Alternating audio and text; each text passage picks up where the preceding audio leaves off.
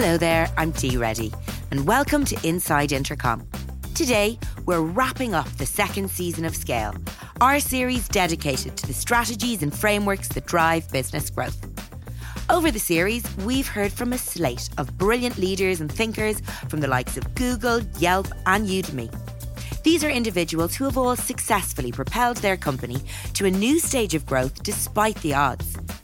So far, we've learned that there's no magic formula to scale, but our great guests have shared the growth levers they've found, the strategies they've implemented, and plenty of actionable advice that they have for others looking to expand their business in just the same way.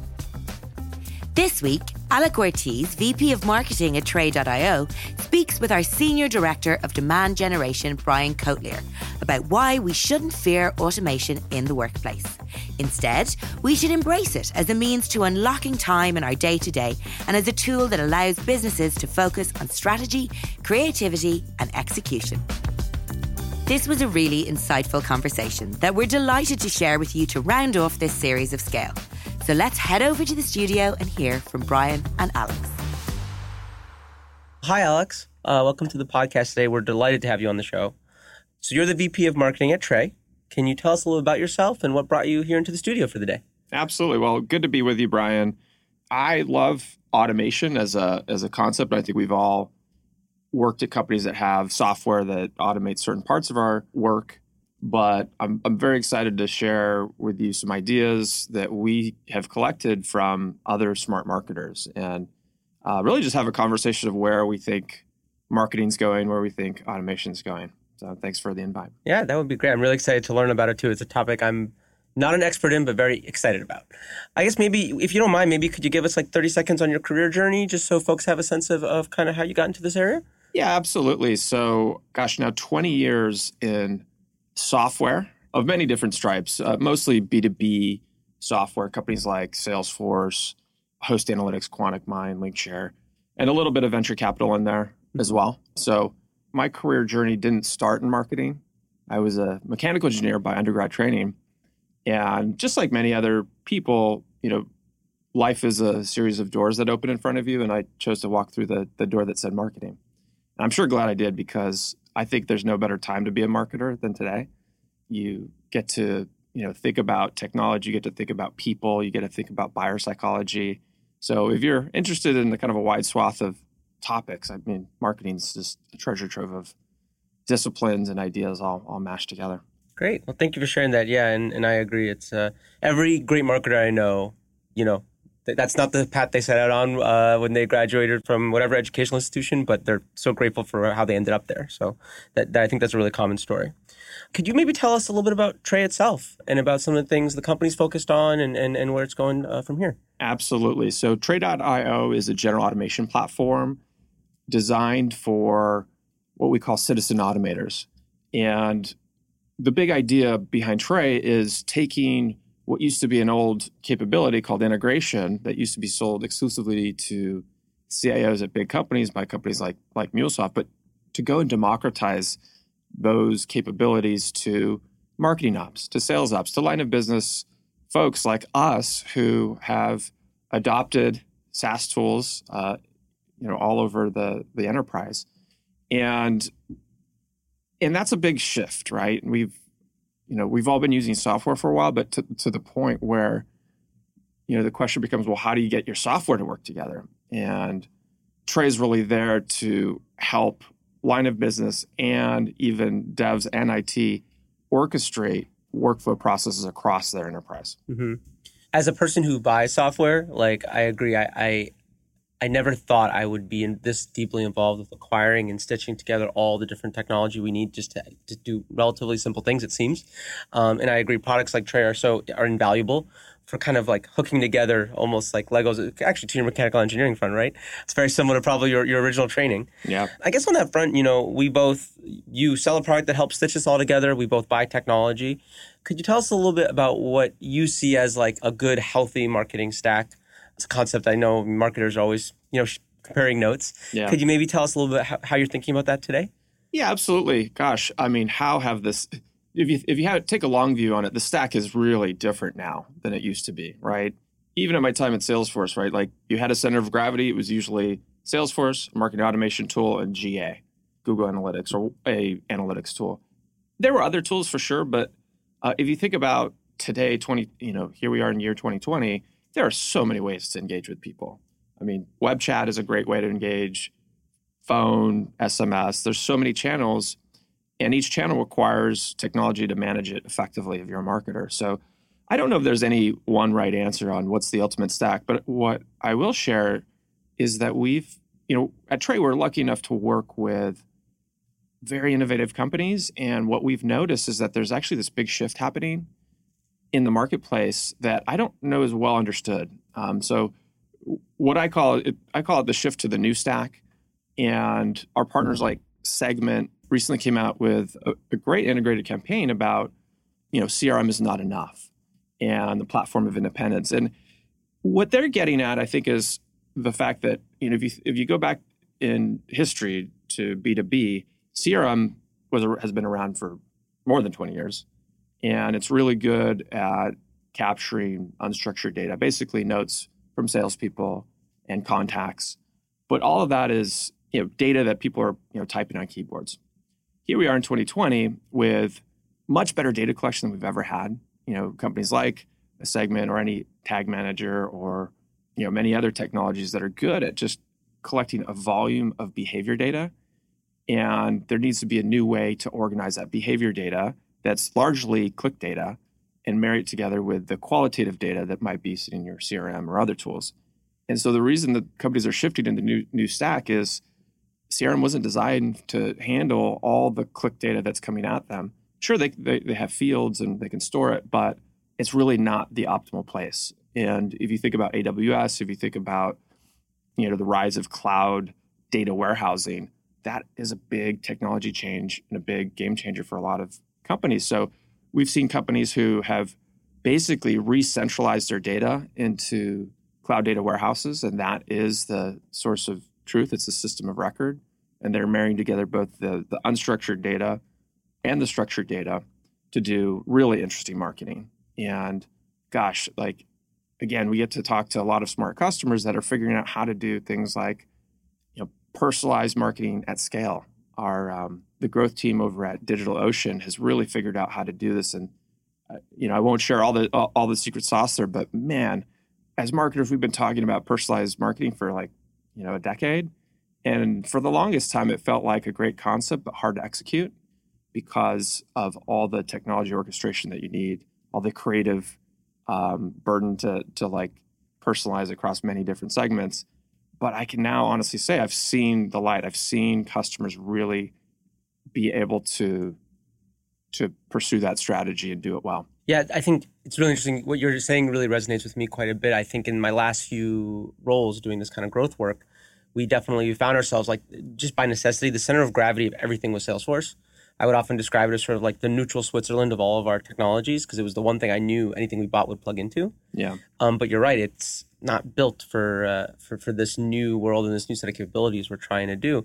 And and I observe when I talk to peers, they're they're all struggling with how to, given their Salesforce centric setup, how to manage and execute with all this amazing new data and capabilities that they've got. Yeah. Do you have any advice for folks who are uh, have realized that or about to realize that and are like making that transition uh, on how how to kind of navigate that? You know, my advice is start with your you know your objectives and your process. Don't start with your technology, right? Like technology serves an end, but you, you first have to think about your marketing strategy and what it is. You have to think about what stage you are. You know, clearly for us, like to, to try to bite that off as a you know a couple years ago as a very early stage company, it would have been very difficult. We just didn't have the skill set in the company to to replatform to a cloud data warehouse. But now, you know, we have a growth engineering team that is marvelous. We have a head of growth who's marvelous. And so I now have the team that actually can go do it within marketing. And that for me would be the advice is regardless of what size your company is, you have to have the skill set within marketing. If it's not within marketing, you're going to forever be begging, borrowing, and stealing resources that are perhaps being applied to other parts of the business, and, and rightfully so. So I think right now, what, what I would urge most marketers to think about is how can you staff for you know deeper technology capabilities within your own marketing team, because it, it'll it'll provide competitive advantage. You know, if you just buy, you know, every popular software and try to try to win with that, that's that's just not a winning strategy. It's basically, you know, you, you might get to parity, but you don't build competitive advantage that way.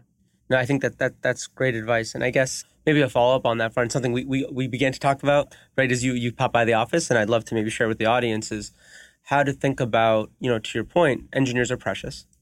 And how do you think about making the business case to the company to say, no, marketing needs engineers? And that means maybe they're not building products, but they are doing something else of equal or even greater value. Yeah, it's a really good question. Yes, engineering talent is scarce. For us at Tray, you know, I guess we think about things in terms of what can give us either speed or leverage or both. And to me, it's a business case of, hey, you need X investment you need to hire X person. What's the outcome? What's the business impact of that decision? And so I think we're we're we're pretty rational actors where we know to grow you need people, right? And you need people of all skill sets. And marketing is one of these places now where, man, we we have artists on our team, we have engineers on our team, we have content folks, we have technology folks, we have process. It's basically like the UN of departments, right? You got everything. so I think for us, it's just you know make the business case, get engineering in there, and if you want to move fast, you you know that's a really good strategy.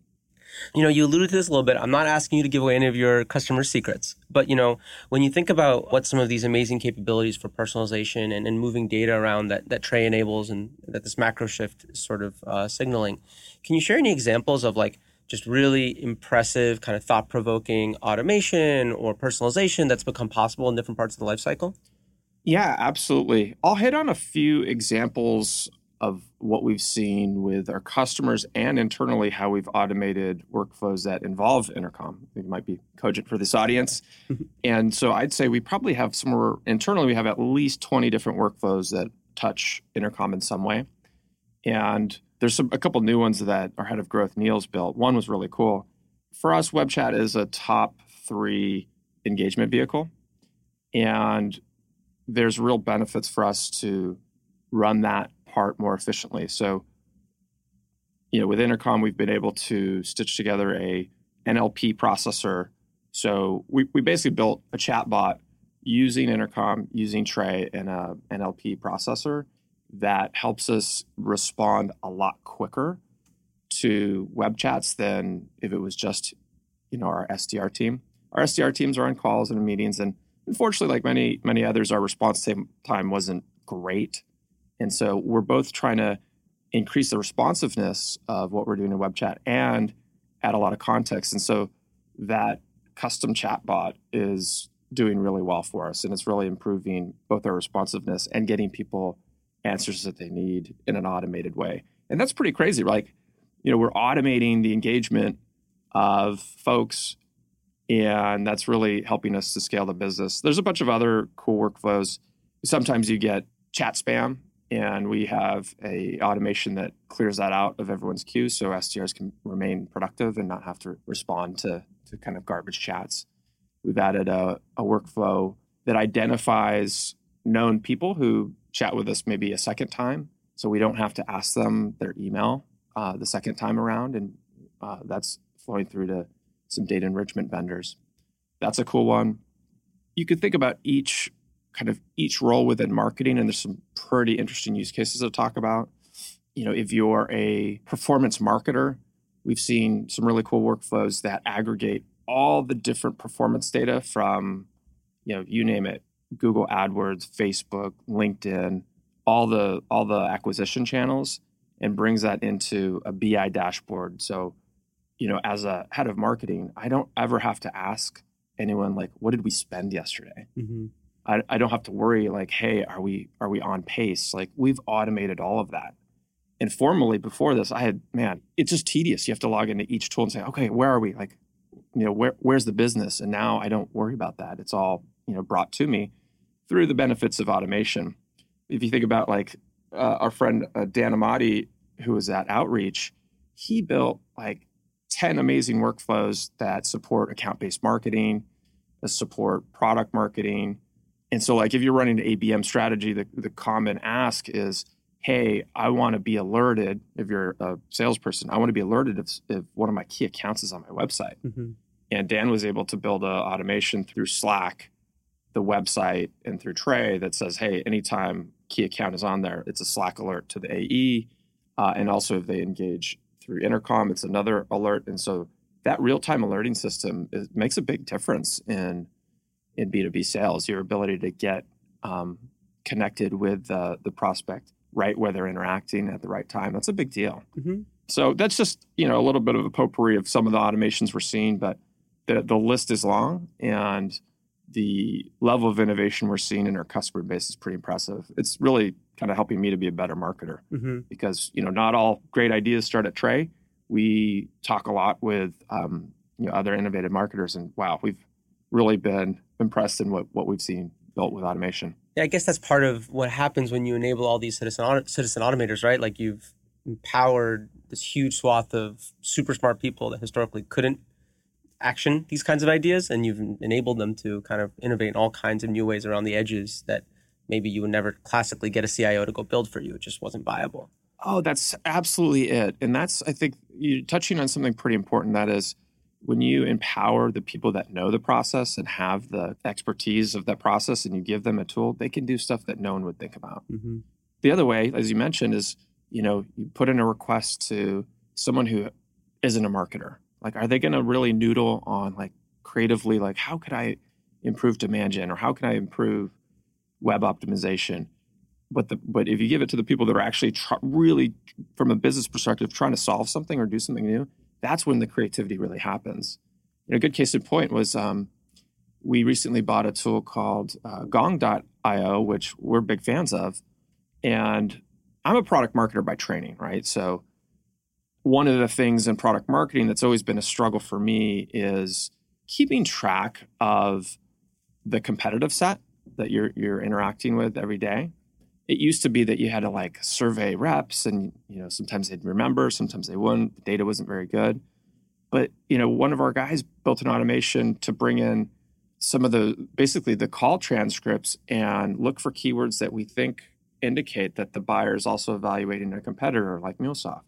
And so now I have a quantitative look at who's in our deals, which helps us prioritize competitive intelligence, helps us prioritize messaging.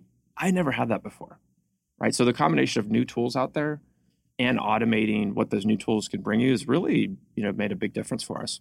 That's amazing. I uh, I'm like literally going to go back into this recording and jot down some of these ideas that you've shared because I think there's a lot of stuff that we would really benefit from here as well at Intercom. Just before we continue with today's episode, I wanted to let you know about OffScript. It's a new series of candid conversations with Intercom leadership all about the extraordinary AI driven transformation we're currently experiencing. Episode 1 is on our YouTube channel right now. Here's a teaser of what you can expect. I don't want to come across as overly dramatic, but for every single tech company, this is an adapt or die moment. It's inevitable that all businesses are going to go AI first. It's just a matter of time. In this post AI world, new companies will rise, old companies will fall. Of course, some of these new companies will flame out, some old companies will pivot successfully too. I don't think any of us could see a world where this wasn't going to be one of the biggest changes in the customer service landscape ever. The world we care about is customer service, and it's so patently obvious that the old way will be quickly obsolete. We're racing hard to build a future which will result in better experiences and results for customers and businesses too. It's not just a product change, it's a mindset change. Let's make space to talk about all of this. We have so much we want to share. We want to explore these ideas in the open. We want to provoke new ones in you. We want to learn from your reaction. You just click the kind of like big stupid go button, right, and see what happens. Welcome to OffScript. That's all to come on OffScript. The first episode is out now. You can watch it on Intercom's YouTube channel, and we'll bring you audio versions of the episodes right here. Now, back to today's episode. You talked a lot about these these interesting new use cases. They it's a lot of automation and personalization, kind of supplementing human effort, things like that. I think sometimes people perceive and, and may indeed be right that there's a tension there as we automate more and more.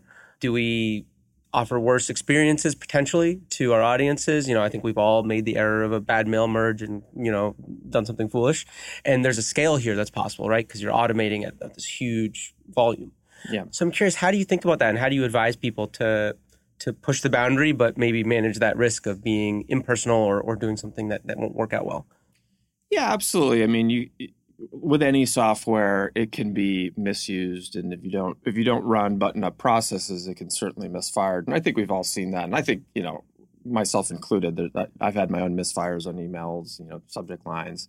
That stuff happens. But what I would say is actually automation can actually help you set a process that kind of runs automatically, right? So, you know, it used to be that eh, you know in marketing, say email marketing it's always a mad dash, right? And you know, you kind of have a process in the back of your head, but it's really easy to just skip forward and, and, and miss a step. And if you miss one step in a like a big, say, thirty thousand batch email, like a lot can go wrong, right? And so, what I would say is automation tools can actually help you maintain a process that just gets adhered to. It actually takes out the human error of you know mistyping something or forgetting a step.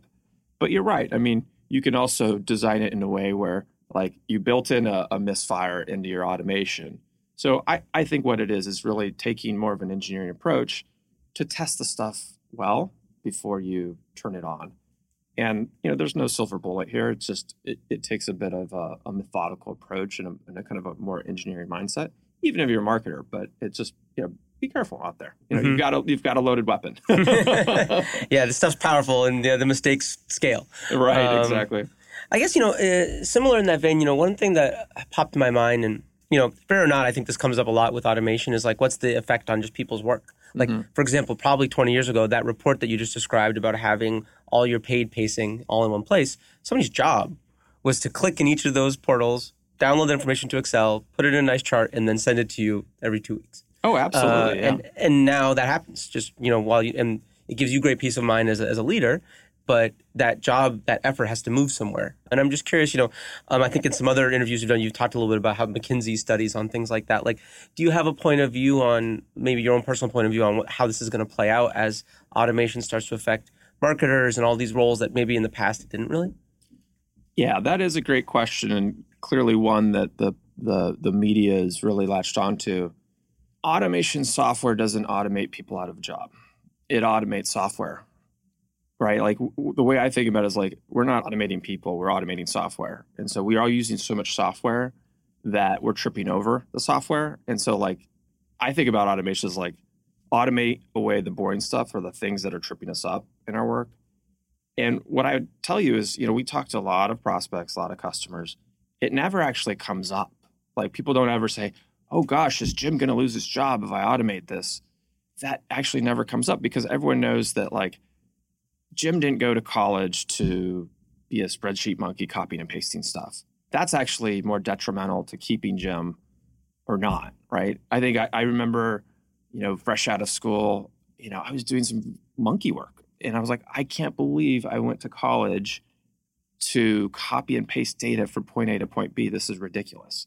I wanted to like I wanted to leave that job. So I think, you know, if you're a VP and you're thinking about how do I empower my team, how do I keep them happy? Like automation is a great tool to keep them happy and stimulated because they're no longer wading through what I would say very tedious manual stuff. You get to automate away the boring stuff and make time for the things that we all really want to be working on, and that's strategy, executing, and like pushing the the role forward. So I hear the kind of popular debate. I think it's you know it's good for media. It grabs attention. Oh my gosh, is automation going to ruin the economy? And I just I have a very different view because I live it every day, and I see that people get promoted when they bring in automation. We've had many cases where someone you know automates a, a few things at a company. Someone else notices and say, "Oh my gosh, can can you help me over in my you know customer success team?" And then before you know it, they actually become indispensable because they have a capability that is new to companies. And so I view automation as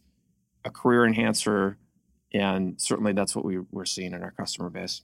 I guess, you know, I, I think for an executive, the appeal of this is obvious and clear almost right away. And I think most of them would process it exactly the way you're describing. But I think you have an advantage as an individual, your engineering background. Yeah. I studied labor union organizing in college. So Mm-hmm. I wouldn't come to the table necessarily with the right skill set without some effort to adapt well to this new world of citizen automation and all those things. Yeah. So, you know, if you were going to give some advice to somebody who's maybe mid-career or Mm-hmm. early career and that this is not their background, they didn't they didn't study mechanical engineering, they came up through a different path. Yeah. What could they do to like really embrace this stuff? Yeah, you, you bring a really good question. You know, we see people of all different kind of technology capabilities, right? And you know, on one extreme, we'll see, you know, engineers who've been doing integration and automation for a long time. On the other hand, we see people that have never ever done it before. And what I tell you is that like our market is mostly a new buyer market. People who've never ever done this before, or maybe they've tried one of the other kind of cheap and cheerful tools out there. What I'd say is it's actually easier than you think it is. Usually, my litmus test is like, hey, if you know your way around a spreadsheet, if you have used like maybe a VLOOKUP function or some of those functions, that, and, and they're logic functions essentially, if if that doesn't scare you, you can do automation. There's ways to, you know, we have automation templates, so you don't even have to know some of the kind of the logic functions. You can just like start building some stuff. And I would say like templates are a way to just learn quickly. You know, you can just disassemble things and see how they. Sort of the technology enabled parts of marketing. And obviously you're ahead of marketing and you have to be thinking across the softer side as well. Um, you know, the storytelling and all those things and, and your background as a product marketer. So I suppose I, I'd love to understand how how do you approach you know setting the strategy for your team? It's like you sell this product that enables technical automation, but you also need to kind of inspire people and get them motivated and excited to go and try things. Yeah. Um, so how are you how are you thinking at Tray about bringing that message into the market? Yeah, I- I think about it from a guess cultural anthropology perspective, where you know I always I don't start with strategy. I actually start with a ton of recon on our customers and prospects. So when I started Tray, I didn't do any marketing for like three months, and everyone's like, "What's this new head of marketing doing over there?" All I was doing was d- trying to deeply understand our buyers, kind of what are their hopes and dreams what are their pain points what's their current situation and so all, that's all i did is just i interviewed as many customers as i could to start to build a voice in my head of who these people are. What were the common traits that they had? What's their manner of speaking even?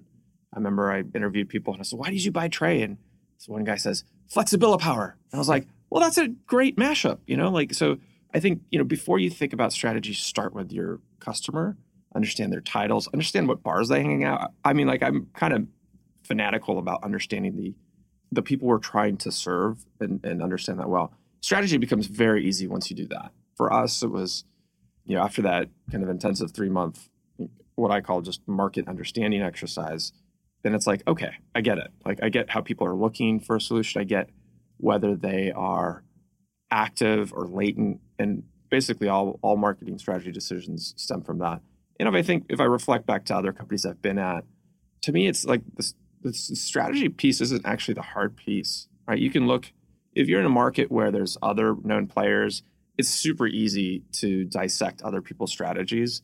If you see a hot like a hot company with large growth, you can pretty much take a day or two and figure out what they're doing. You could look at people's job titles.